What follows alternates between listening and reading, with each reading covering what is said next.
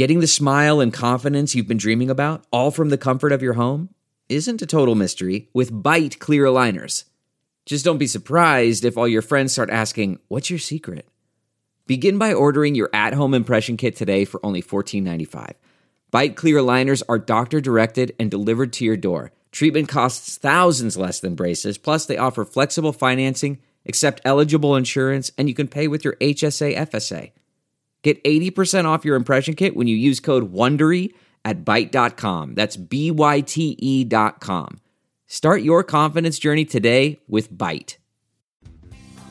You know, ever since we started this podcast, people have been asking for advice. Usually it's what team to bet on this week. Truth is, I really can't give away that information for free all the time. I thought they were asking whether they should leave their wife. That too. Well, go to MyBookie. Check it out. They'll give you lines on all games. You can bet any sport. It's wonderful. You don't need me to talk to you. The Greek doesn't have to be in your ear all the time. Remember, who you're betting on is just as important as who you're betting with. And that's why I always tell people to bet with my bookie. Trust me, guys, they're your best bet this season. If you're willing to deposit after 7 p.m. Eastern Time, they will give you an additional $25 free play on any deposit over $100. You can use promo code MIZ25. Join now, and MyBookie will match your deposit dollar for dollar. It's up to you guys, but I'd wait until after dinner and take advantage of this extra 25 bucks. You play, you win, you get paid. Take it from the Greek. MyBookie is the way to go. Gonna throw it. Slant. This bug's for you. Mizzou. Johnson. And he's gone. Touchdown, Missouri. You don't get no better than that, man. Lock deep near side. J'Mon Moore. It's a foot race. 82 yards. Touchdown, Missouri. Boy, look at Crockett run. It's his fourth touchdown run of the day.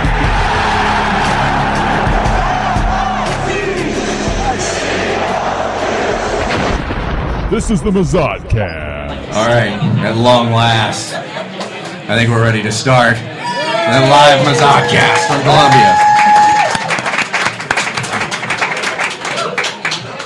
So, howdy, Tiger fans, and welcome. This is the Mazodcast. I'm your host, Brendan Anthony. Join me, as always, is Colin Anthony. What's up, dum dums? And Caleb the Greek. so.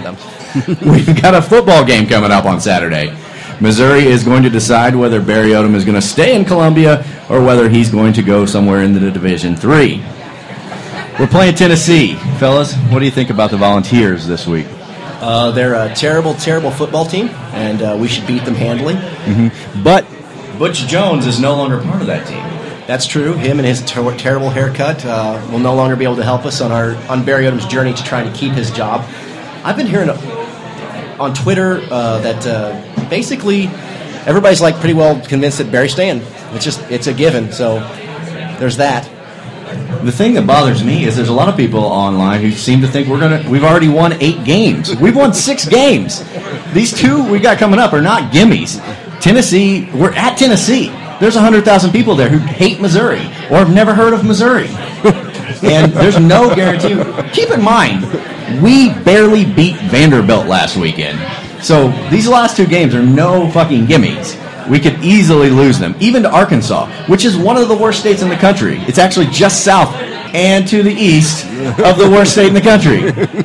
But uh, anyway, if Barry Odom does win these two games and wins a bowl game, even people who hate Barry Odom have no excuse to fire Barry Odom. Well, I, I think TJMO certainly would agree with you. Caleb, thoughts? I don't have any thoughts at the moment. No. That's that's pretty typical. Yeah. So who is their coach now, Brennan? Who? Arkansas or Tennessee? Either one. It's not Scott Pruitt. It is Jeremy Pruitt. I make that mistake all the time. Yeah. Scott Pruitt is a corrupt politician. Jeremy Pruitt is a corrupt football coach. so you know, to be to be honest, Tennessee they haven't played a lot of teams with good quarterbacks before, and the question is whether Drew Lock is going to be a good quarterback when he goes to Knoxville this weekend. Because uh, Will Grier, I think West Virginians and Floridans know who Will Grier is. Sure. He tore the hell out of Tennessee at the beginning of the season. Now that was at the beginning of the season, but it's really the only time that they've faced like an elite level deep threat quarterback, and presumably we're going to have healthy deep threats for Drew Lock in Tennessee. So that being said, we should be able to put up a lot of points. It's they're six point favorites for some reason. I mean, that gives me a little hope that Vegas would choose Missouri to win by six points, but this is the same Vegas who chose Missouri to beat Vanderbilt by 17 points last weekend when we snuck out a five point win. Yeah, I, the uh, optimism for Missouri, I think it's easy to fall in love with Missouri. I mean, at times their offense plays great, but at the end of the day, we have uh, shown a propensity for being able to shit down both legs with extreme efficiency. Anyway, Tennessee sucks, basically. But I'm not so, so sure that we don't suck, I guess is my point. Um, Drew Lock is such an enigma and so frustrating because, you know, when I watched him play against Florida, I was so convinced that this was his turning point. And then he goes into Vanderbilt and is just, is Drew Lock all over again. And I, I think I said it in our last show, I'm, I'm pretty convinced that everybody choosing Drew Lock to be the chosen one, the, uh, the uh, Anakin Skywalker of uh, Mizzou football was probably a uh, probably a bad decision on everyone's part. I mean, he was just on television with the Elite Eleven, and uh, he was a hometown kid, but he's got terrific arm talent. Nobody's gonna he can he can throw it through a car wash and it won't get wet. But the motherfucker, until that Florida game, had never shown up in a big game, and against Vanderbilt, sort of was just okay.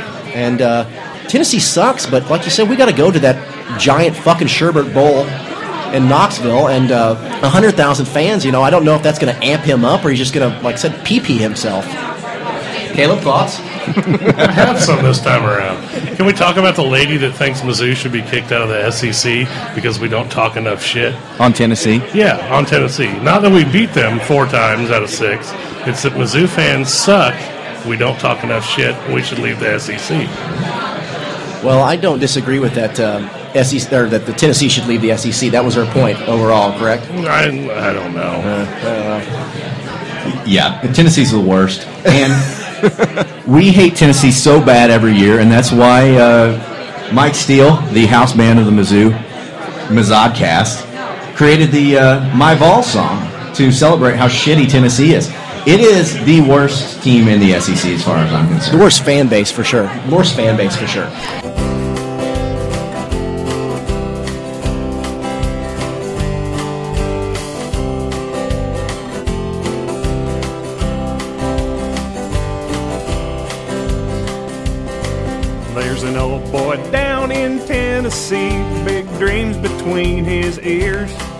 Gonna watch his boys play ball today over 17, 18 beers.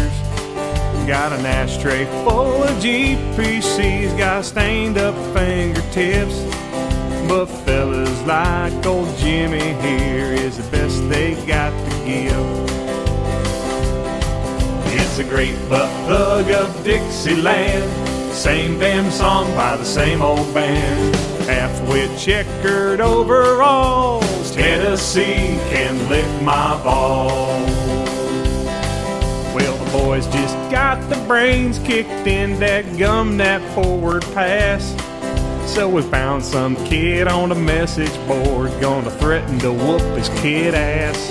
But it's all downhill from Jimmy here, that short term memory loss. By Monday, he's the most trouble free fella that you run. We're driven by the search for better. But when it comes to hiring, the best way to search for a candidate isn't to search at all. Don't search, match with Indeed. Leveraging over 140 million qualifications and preferences every day, Indeed's matching engine is constantly learning from your preferences. So the more you use Indeed, the better it gets. And listeners of this show will get a $75 sponsored job credit to get your jobs more visibility at Indeed.com slash match. Just go to Indeed.com slash match right now and support our show by saying you heard about Indeed on this podcast. Indeed.com slash match. Terms and conditions apply. Need to hire? You need Indeed. That's not just the sound of that first sip of Morning Joe. It's the sound of someone shopping for a car on Carvana from the comfort of home. That's a good blend. It's time to take it easy, like answering some easy questions to get pre qualified for a car in minutes. Talk about starting the morning right. Just like customizing your terms so your car fits your budget.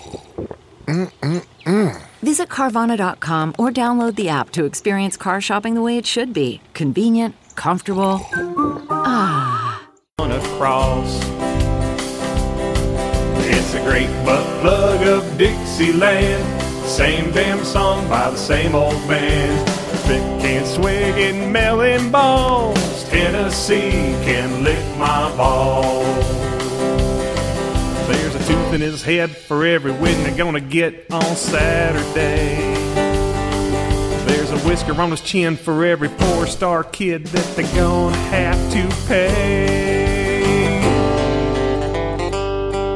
It's a great butt plug of Dixieland. Same damn song by the same old band. Burned out muffler mating calls. Tennessee can lick my balls. The city of Knoxville. Lick my balls. Dollar tablecloth looking end zone. Lick my balls. Smokey the blue tick hound. Lick my balls. Tennessee can lick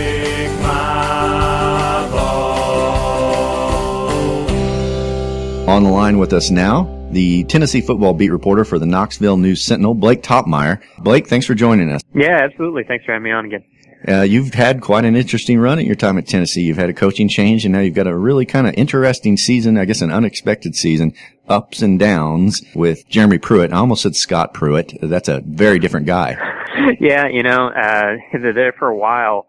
Uh, when I'd pull up my Twitter, I'd see something about a Pruitt, and Mm. it seemed like major news would be happening, and I like scrambled to my laptop and be like, "Oh no, that's the wrong Pruitt." hmm Yeah, that's probably made more news maybe than the Tennessee football coach even. Tennessee's sitting five and five, two and four in the conference, similar to the uh, Tigers record in a way.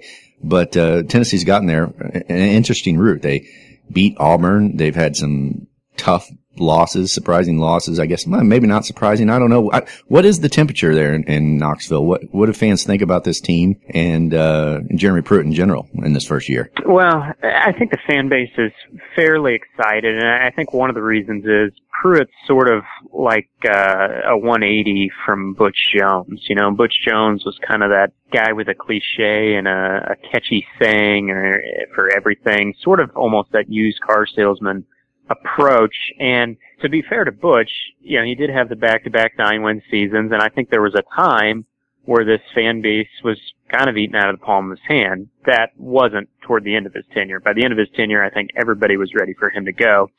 And then you bring in Jeremy Pruitt, who he's not one of those people that's going to rattle off team mottos or cliches. He's kind of presents this all football, doesn't care about anything else approach. He's got the southern accent, the whole bit, and you know the, the, the fan base really, I think, has embraced that.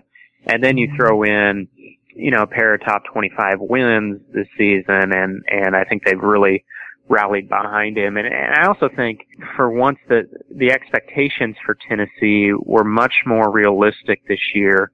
And so I think for most folks, you know, if Pruitt can get this team to a bowl game, I think most people uh, that are Tennessee fans would, would call that a success in year one. Oh, I think so. I mean, I, you mentioned the two nine win seasons. Those were coming off of years where I think Tennessee was looked at to be one of the top contenders for winning the Eastern Division. And even though they got the nine wins, they weren't in contention for that. They, they, you know, successful seasons, no question, but not living up to those expectations. It's got to be nice for Pruitt to not have that kind of build up coming into a, a, season. And the other thing about Pruitt compared to Jones, I think both are looked at as really good recruiters. And the time when Jones was there, all we heard about was the kind of recruits that Tennessee was coming in with and what was going to happen with them. And then, you know, now we're looking at Tennessee post Butch Jones and what's the deal with those recruits? You know, I mean, Pruitt hasn't had, a, had enough time to make hay with the recruiting yet, but this is a very average team with supposedly some of the best recruits in the country.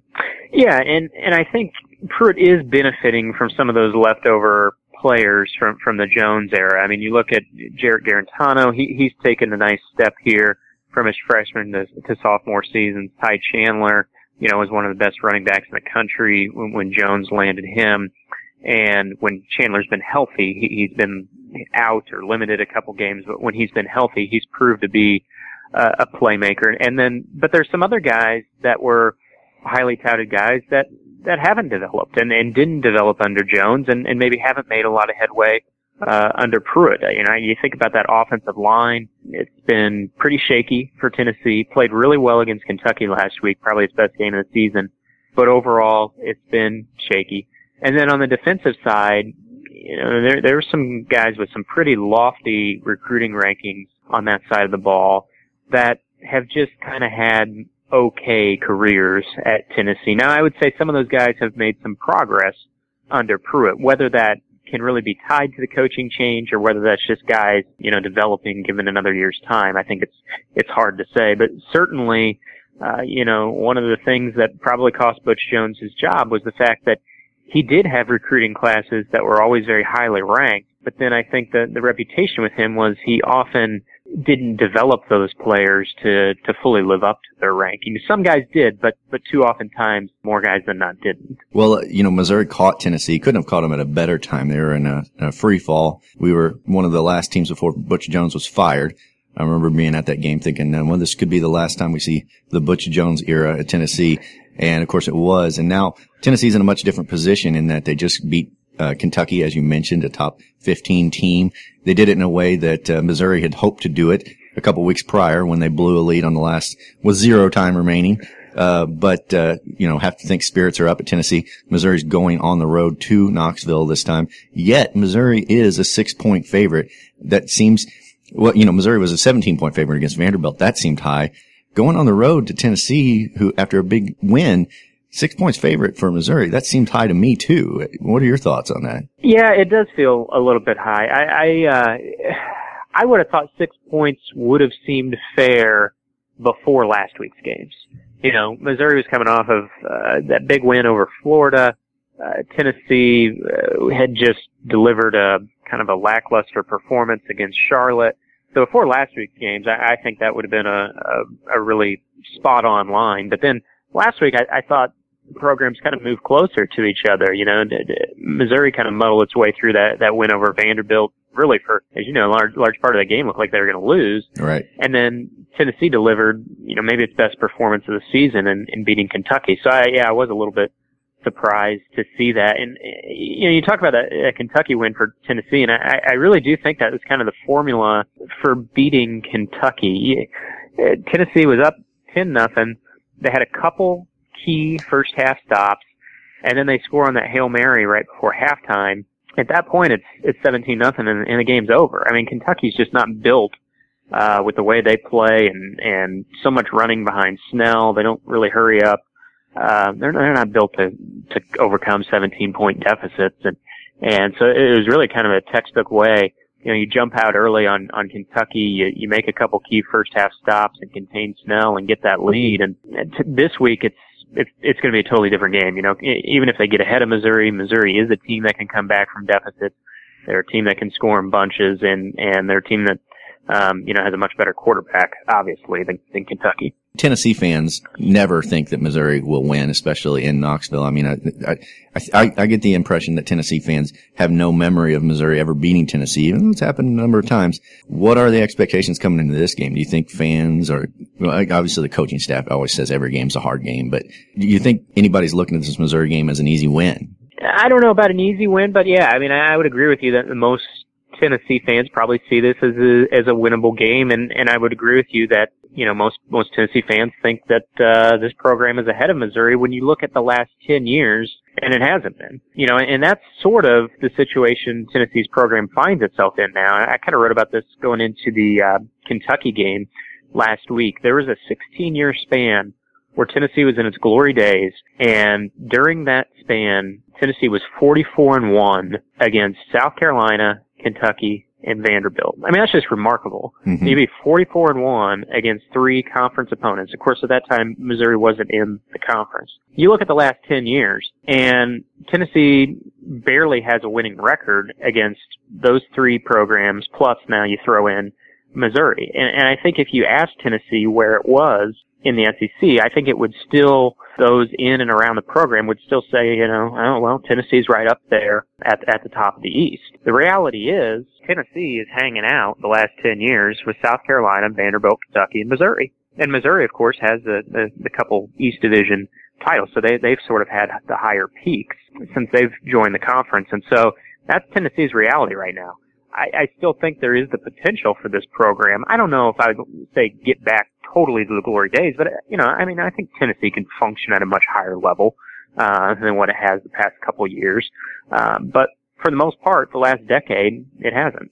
Yeah, no, I I think you're right. I mean, I, I, Tennessee has every reason to have a high ceiling. You know, the the facilities, the fan base, the recruiting base. You know, they, they and the history. They have the potential to to come up, and it looks like Pruitt has definitely got them in the right direction, considering where they were post Butch Jones firing. I mean, the botched coaching search. There was a point it looked like Tennessee had just mired itself in mediocrity for a long time. And, it, and here we are less than a full season away and they're talking about bowl games. I mean, this has to be, I mean, Pruitt has to be looked at very favorably, I would think, around, in and around Knoxville. No question. And, and it's just interesting, you know, looking back on that coaching search, the guys Tennessee almost hired, um, you know, it started out and they were in deep talks with Dan Mullen and, and you wonder if if Florida hires Chip Kelly, does Dan Mullen end up at Tennessee? And then, of course, that doesn't happen. If that would have happened, John Currie would have been hailed a hero. Phillip Fulmer would not be the athletic director. Tennessee would still have what I, is a much different coach than Jeremy Pruitt, but I think a very good coach. And then when they didn't get Mullen, the plan B was, was Greg Schiano. Of course, we all know how that turned out and, and it kind of got off the rails from there. But then Currie almost saved the entire thing by nearing a deal with Mike Leach now, I'm not exactly sure how Leach would have fared here. I, I think it could have been a weird marriage, mm-hmm. but it would have been an interesting ride and, and hiring a successful coach. And then the, the rug got pulled out from Currie before he could complete that deal. And so then you're like, boy, where is this going? You know, can, can they hire anyone with any sort of pedigree? But then Fulmer, to his credit, stepped in and got a guy who in all reality was probably a year or two or maybe a job away from Tennessee. But sometimes that can work. You know, sometimes you, you get yourself in a situation where you get a guy before maybe he was going to take this job, but eventually he was going to take a job like this. And you just get him a couple years earlier. And I think for that stage of the game where that coaching search had gone totally off the rails at that point, it was probably as good of a hire as, as Tennessee could have made. And I think Jeremy Pruitt's done as good as could be expected up to this juncture. Talking about this game before I let you go, how do you expect it to go, uh, Missouri versus Tennessee? Do you have a projection? Well, I think it's going to be a high scoring game. I, I think if, if Tennessee can score 24 points against Kentucky, I think it can score even more than that against Missouri because I think Kentucky's got a better defense than Missouri does. That being said, I still think that Missouri's offense can be elite. We've just seen that maybe not as consistently as I thought we would from Missouri this year. You know, I think back to the season opener, Will Grier just shredded Tennessee's defense. I think Tennessee's a lot better than it was in the opener. But this is the best quarterback they've seen since Will Grier. And I just kind of wonder if Drew Lock is going to have a lot of success in the way that, that Grier did. So I'll expect a high scoring game. I'll take Missouri in a close one, uh, 35-31 Tigers. So the over is a safer bet than the outcome, you think, maybe, huh? I think so. I, I would stay away. What is the over under? Right I, I haven't looked at it out to. I know that Missouri's a six point favorite, but uh, yeah. I had it pulled up here. I, I, think I'd stay away from that. If I was a betting man, I'd stay away from that six point line. Some of those lines you see and you're like, okay, I feel really good about one way or the other. And of course, sometimes then you're wrong. Mm-hmm. Uh, but you know, if I was laying down some money on this one, I, I wouldn't really feel good about the cover e- either way. So, yeah. um, yeah, depending on what that over under is, I, I I think that might make me feel a little bit better because I, I do think there's going to be a lot of points scored. Yeah, I'm seeing 56 as the uh, as the over under line. Okay. So, yeah. Okay. I think I think both yeah, those teams can put up 30. Yeah. So yeah, I think that's probably safe. well, Blake, how long have you been covering Tennessee now? Um, about 15 months. I, I started uh, just before last season, is, last season's opener. Okay. Is there one thing you could say different? The biggest difference, I guess, between covering a uh, Missouri Tigers team in Columbia and the Tennessee team in Knoxville?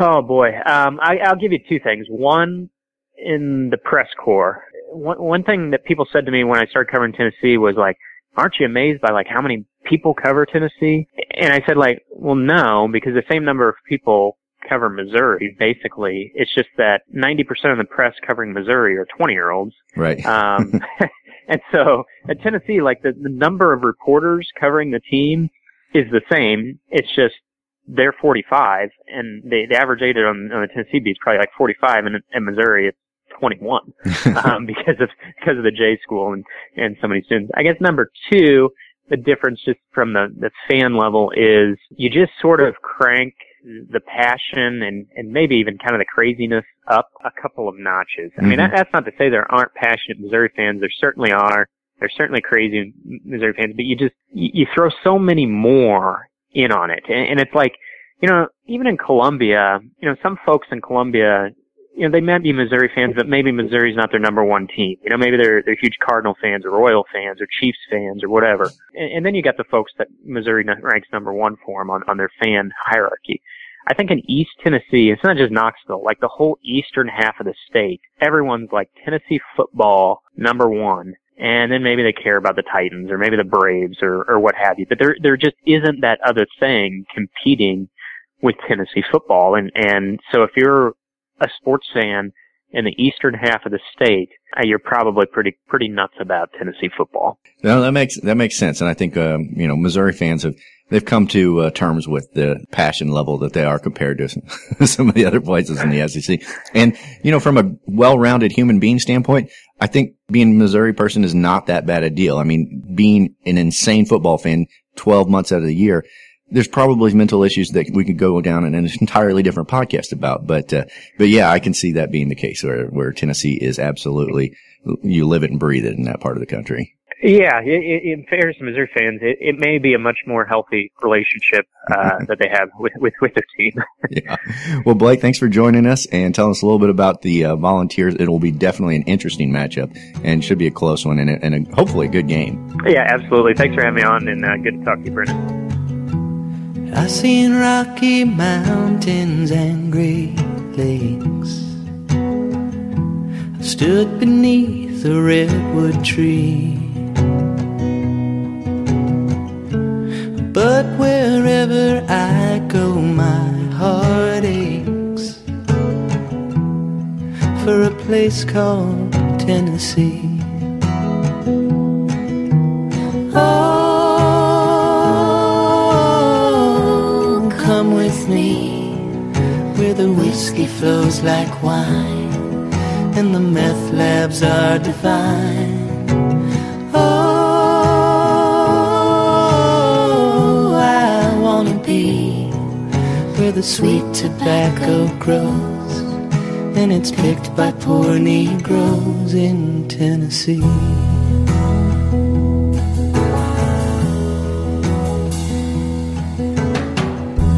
Well, it's a place where dueling banjos play. And the mountain folk run free. Where all the children can spell KKK But cannot spell Tennessee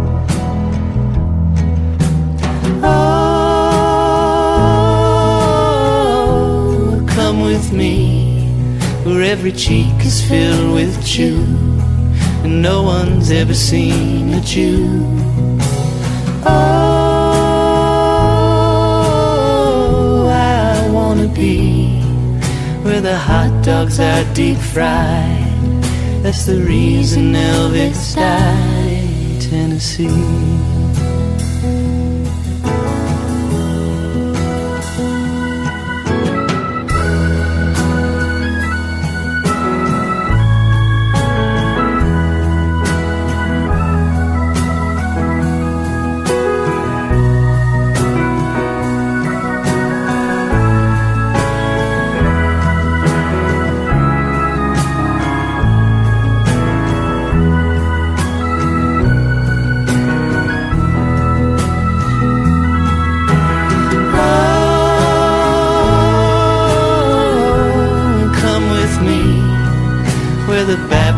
Preacher shout that if you can't, you best get out.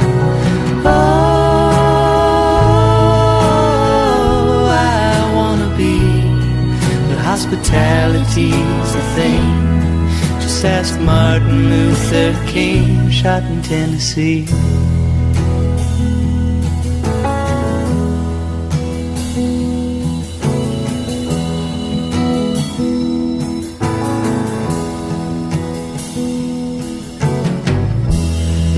Birthplace of Aretha, queen of soul. The B.B. King and Al Gore. Well, I'm not saying it's a shithole, but they don't live there anymore.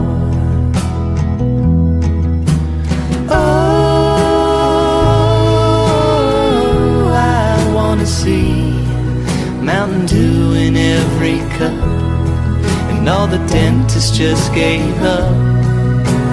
Oh,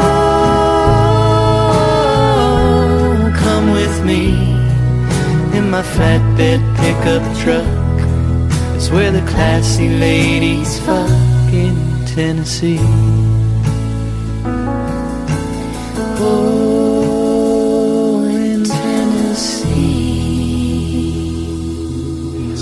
Anyway, I think we'd be remiss if we didn't mention that we're in a bar. Yeah, I and uh, tell. we're having a we're having a live podcast. Thank you everybody for coming. Make noise so people who are listening to this can tell there's actually people. Yeah, thank you.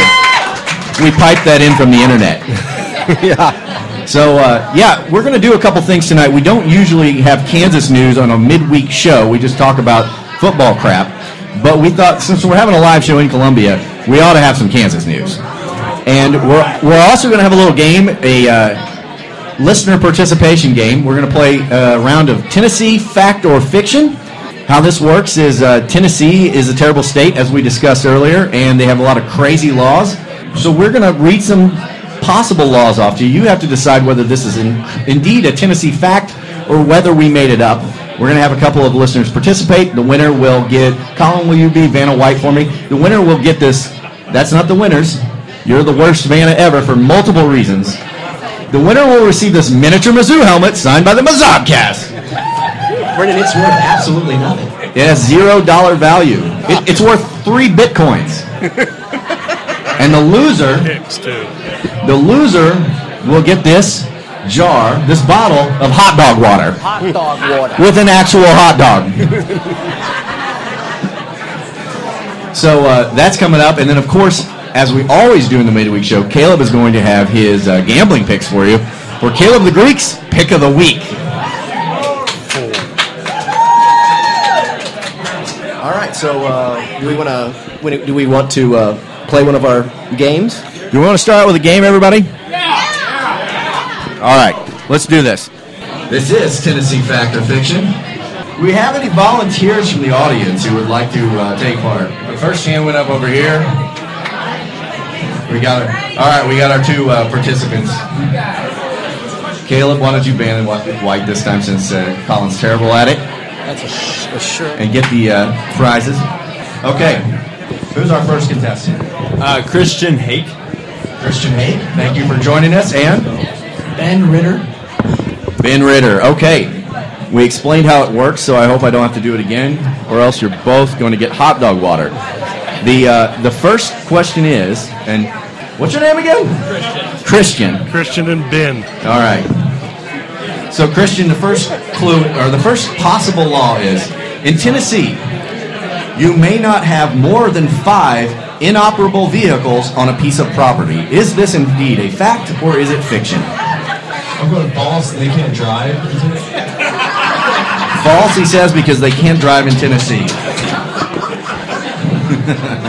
so the answer is it is indeed a fact. In Tennessee, you can't have more than five inoperable vehicles. You don't have to drive to have inoperable vehicles. That's where you made your great mistake. All right. Ben, it's now your turn. The question is in Tennessee, males may not be. are not allowed to be sexually aroused in public. Is this fact or fiction in Tennessee? Fiction because none of the girls there can be aroused. Okay, Ben says fiction. And he is also incorrect. This is actually a Tennessee fact. It's difficult to see if a Tennessee man is aroused, obviously because of the penis size. So. All right, Christian, it's up to you to redeem yourself. Your next possible fact is citizens in Tennessee may not use words in a sentence containing more than three syllables in the presence of children. Fact or fiction? This is fiction. That is correct. It is indeed fiction. We got a point on the board. All right, Ben, trying to cheat here. I know it. All right, your question is In Tennessee, is it illegal for a woman to shave her legs in a public fountain? True. Ben says fact, and he's incorrect. It is, in fact, fiction.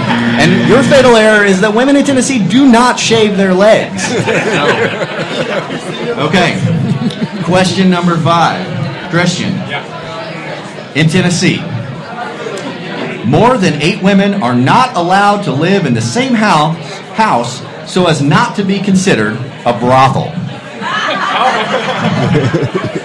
Fact or fiction? I am going to Tennessee this weekend, and I think that's true. I've checked. You are correct. Two points for Christian. That's why you see so many seven woman brothels in Tennessee. All right, Ben, time to redeem yourself. Fact or fiction here. In Tennessee, the school health nutrition standards categorize ketchup as a vegetable. Fact or fiction? Considering that's the only vegetable Tennessee gets, that's fact.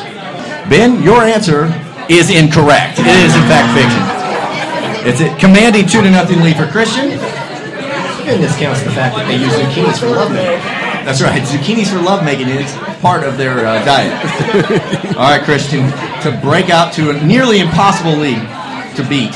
In Tennessee, all skim milk is mandated to contain at least 10% chocolate by volume. Fact or fiction? That's definitely uh, fiction. I'm afraid Ben, he is correct. That is fiction. All right. Well, you, I don't think you can win here, but you can have a little pride, which to this point I have not seen any. Ben, in Tennessee, you can't shoot any game other than whales from a moving automobile in the state of Tennessee. Is this a law? Fact or fiction? Fact. There's no oceans. Ben, I'm proud of you. That is indeed a fact. Oh, You're on the board. What the fuck I know? All right, thank you. Great job, Ben. All right, number nine, second to last question. Christian, just to show off here. In Tennessee, females under the age of 65 and over the age of 4 may not expose pubic hair while wearing a swimsuit. Is this fact or fiction? I'm going to say this is a fact. Let's hope that it is. Well, he had a hot streak for a while, but no, it is not true. This is, in fact, fiction. Mm-hmm. Yeah. Women in Tennessee don't wear bottoms. so that's where that's at. All right, Ben. Your last shot here. Question number 10 Fact or fiction in Tennessee, giving or receiving oral sex is prohibited by law. Fact or fiction? Fiction, they can't find the hole. Well, he says fiction. Again, he, his streak continues. No, it is indeed a fact. And here's where you went wrong, Ben. The reason they ban oral sex in Tennessee is because a lot of those goats have very sharp teeth. many, many creatures haven't shaved down their molars. Okay, that is it. It looks like Christian, you won four to one, but you both come away with great prizes. There's the autographed mini helmet for Mizzou for Christian, and the shaken up by Caleb bottle of hot dog water for Ben Ritter. But we'll throw in a T-shirt for. Yeah. we'll take care of you, Ben. Hot dog water. Yeah, there you go. Hot dog water. Thank you guys for participating. What an exciting game, Brandon. Yeah, very. Yeah. I feel more educated about Tennessee now. Mm-hmm. I'm excited to play them. Yeah. You know I'm a licensed sex therapist in Tennessee. Is that right? That's right. My techniques guarantee male orgasm. All right. Well, uh, what's next? Is, shall, we, shall we do a little Kansas news? We can do Kansas news, or we can do. We can do Kansas news or Caleb the Greek, whatever we want to do. Let's do Caleb the Greek. All right. Let's do some Caleb the Greek time. All right, we expect everyone here as a degenerate gambler like ourselves, and as thus depends on Caleb's picks each week to make money. So it's time once again for Caleb the Greek's pick of the week.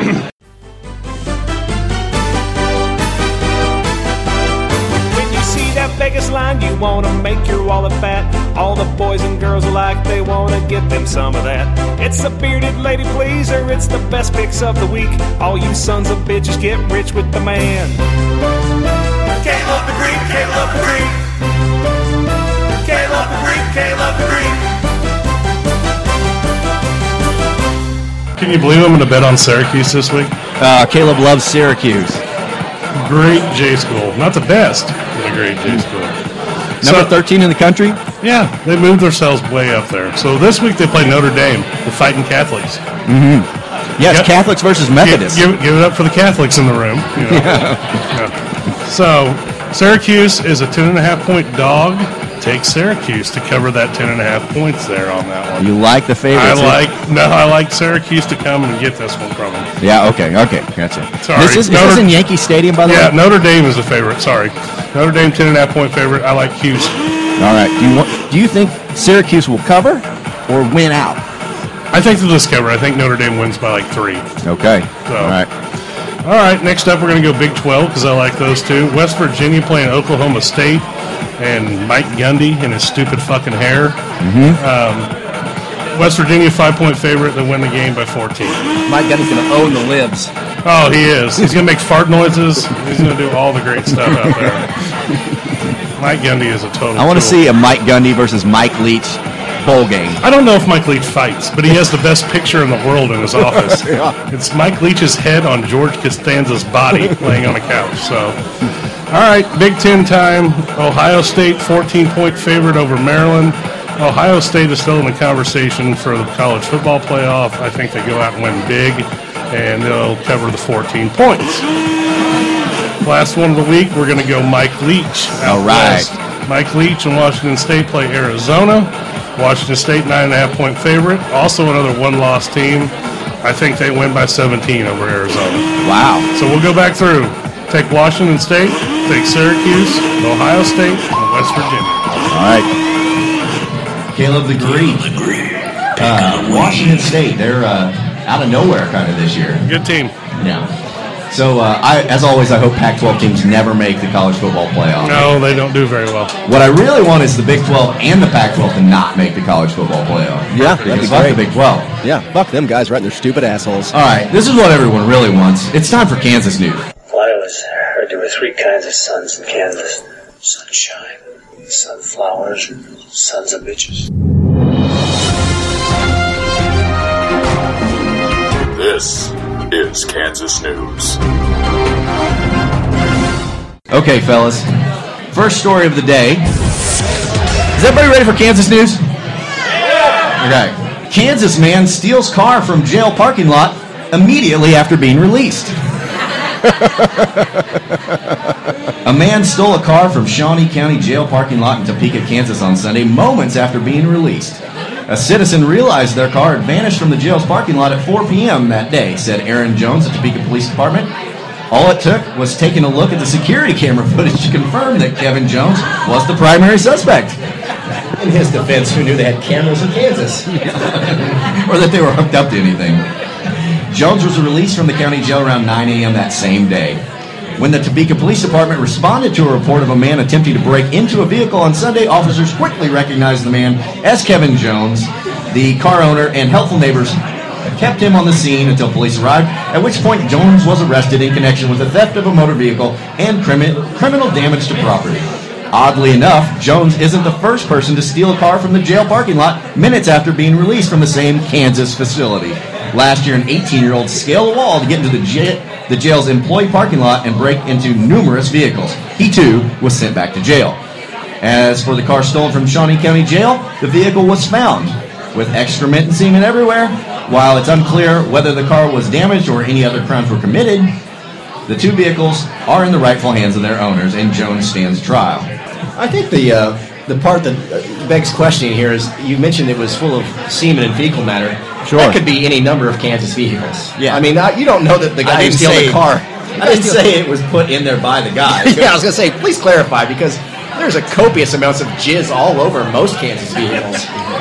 Well, after after the arrest, Jones told reporters, "Thank God I'm safe back in prison. I had no idea what a nightmare it would be to be a free man forced to roam around Kansas. I prefer a jail cell, far cleaner on the outside than in this state. Cleaner, safer, and far less anal raping." Is the cameras? The All right.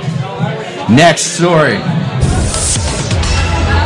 Kansas man sentenced for his role in pizza parlor meth ring.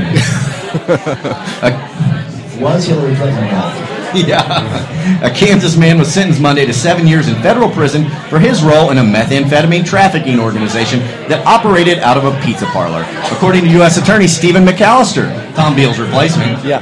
The best pizza ever. Michael Price of Topeka pleaded guilty to one count of conspiracy to possess and intent to distribute meth.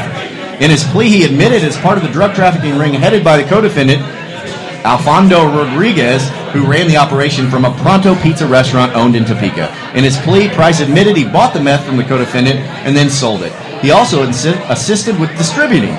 Price said that theirs was the only distribution ring in the region that offered delivery in 30 minutes or less, or your meth is free. Both men are now in jail. Word has gotten around about the pizza's side hustle, and Pronto Pizza has quickly become the most popular pizza place in all of Topeka. Sounds delicious. Well, it's you know it's it's a well-known fact that you don't need teeth to eat pizza, so it, it just works out for everybody. Yes, put it in the Vitamix. Kansas man accused of stealing cake and vacuum from Dairy Queen. Law enforcement authorities What a are combination. Law enforcement authorities are investigating a burglary and have a suspect in custody. Just after 5 p.m. Thursday, police investigators were called to a burglary at the Dairy Queen of Topeka. Stolen items included an ice cream cake and a vacuum. They arrested the 33 year old Dustin Kane on suspicion of charges related to the burglary at Dairy Queen. The vacuum was recovered and returned to Dairy Queen. The cake, however, was two thirds consumed and one third smeared across his genitals. Dairy Queen management have requested damages related to replacing a damaged vacuum filter contaminated with what police refer to as a horrific cocktail of hair, ice cream, and semen. Despite the incident, Dairy Queen management did punch Kane's frequent shopper card, and he's now one punch away from a free Oreo Blizzard. All right, final Kansas story of the day. Kansas woman says someone offered to trade dog for her baby.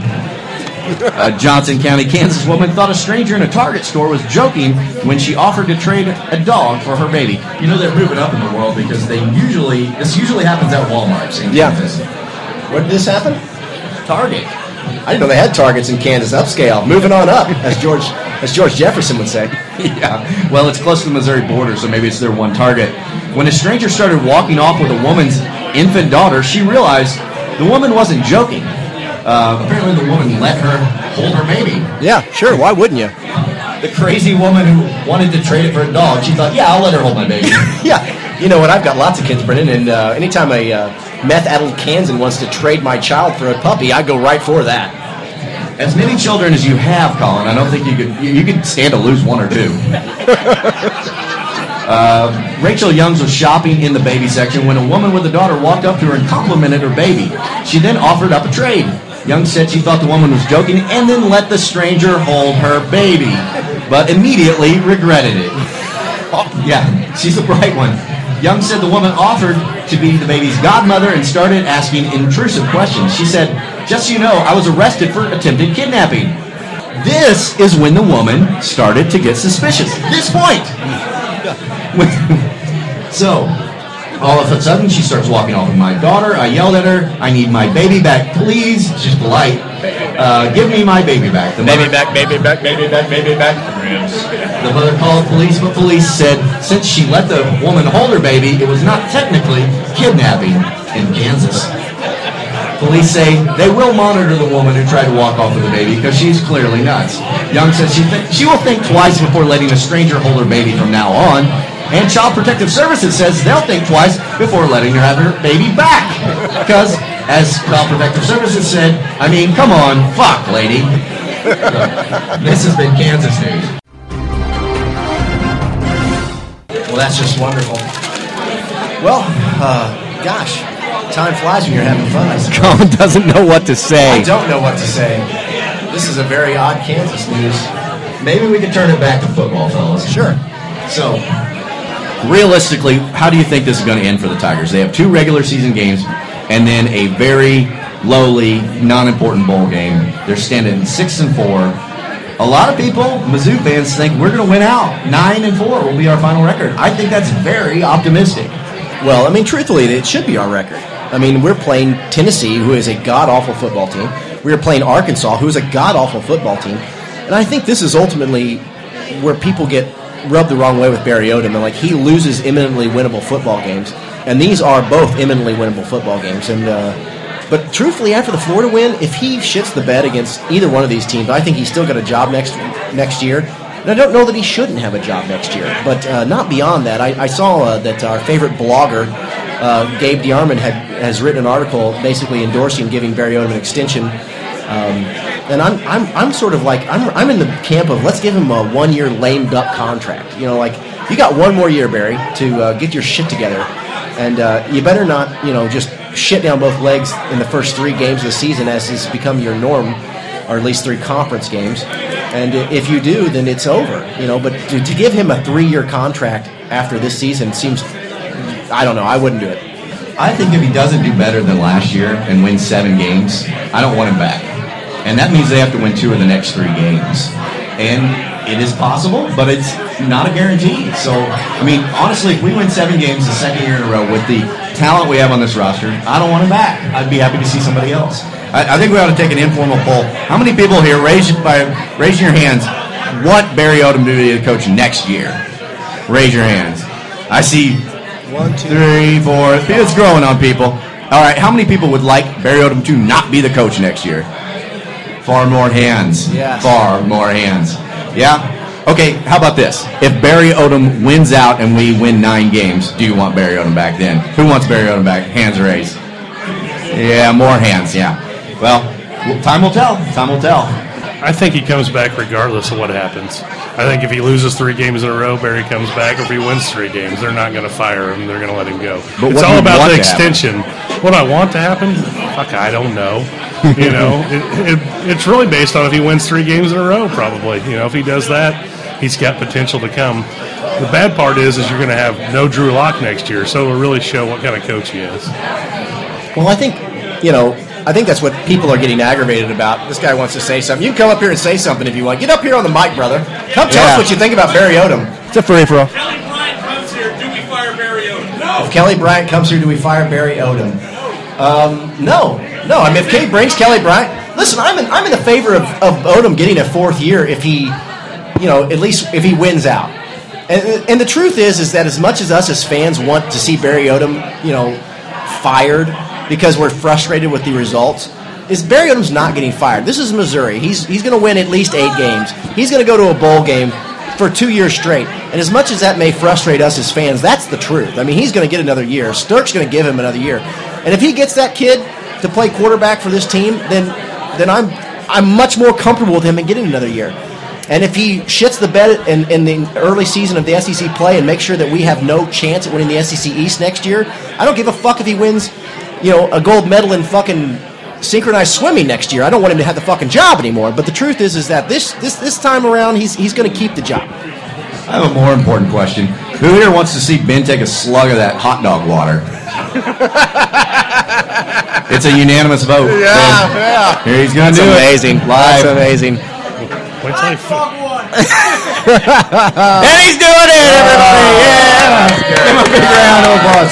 That's disgusting. That's That is disgusting. Yeah. I hope it's every bit as good as we think it is. It's a new flavored vodka. New flavored vodka. It's delicious. Yeah. Yeah. Infused vodka.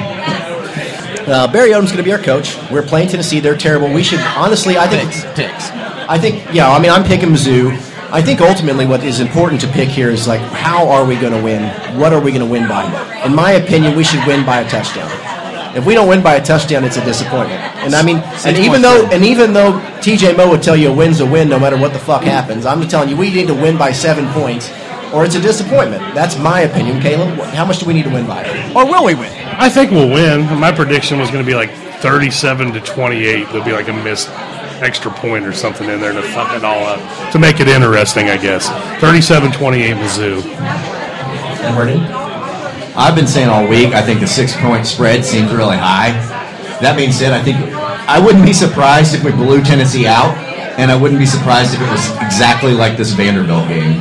I, I don't know what to expect of this team because the same team that slaughtered the Florida Gators in the swamp almost got beat by Vanderbilt at home the following week. So I don't know what this team will do. Well, I think we've all three of us have tried to decided to, to be reasonable and think that Barry Odom probably will get that fourth year. But if he loses to Tennessee, if he loses to Arkansas, does that change your mind? It doesn't change my, as far as him getting the fourth season. Yeah, yeah. I don't think it. If he loses to both of them, yeah, it changes my mind. If he loses to one or the other, not so much. I think if he if he wins two of the next three, we finish with eight wins. That's better than last year. It's better than the year before. We're we're showing a progression in the right direction. The problem I've always had is the talent we have has not been utilized. You know, we it's we're, ultimately we're going to see what the, the final record is, but every Mizzou fan's thinking about what the record should have been if we didn't let South Carolina come back, if we didn't let Kentucky come back, if we didn't make so many mistakes against Georgia. We're looking at a top 25, top 15 team as far as talent is concerned, and we've seen some horrific bottom 25 coaching.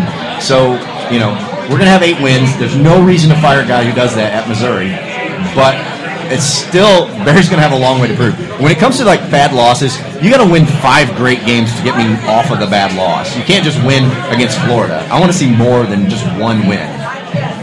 What does it take to lose for Barry to lose his job? Two losses, one loss.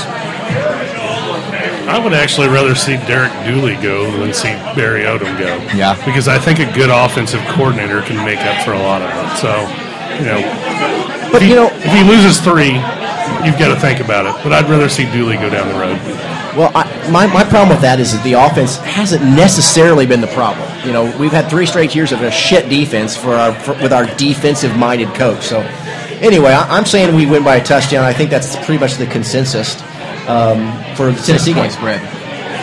Yeah, I think it might be closer than that three-point win, but I think Missouri can win this game. I think they're in a position where they should win this game, but ultimately, I think Barry's going to be our coach and uh, we're just gonna have to deal with the bumps and bruises and warts that come with Barry Odom. I don't think he's stupid. You know what I mean? I think that he will get better as a head coach. It's just how much shit can we endure before he gets good. All right, fellas, we've talked about as much football as we can. One thing we should mention, people who are at the show, if you listen on the podcast, we're to plug in. We talked to Blake Toppmeyer from the uh, Knoxville News Sentinel, who actually covers Tennessee and knows things, unlike us. So uh, do tune in to the uh, actual podcast when we get that thing up. Hear what Blake has to say. Yep. All right, guys. M I Z. Z O U. Go Tigers.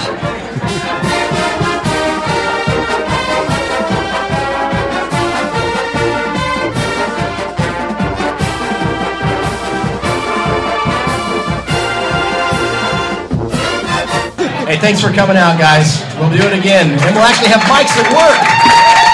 Yeah, it won't be a shit show next time as much. All right, we still have some giveaway stuff, so if anybody wants to.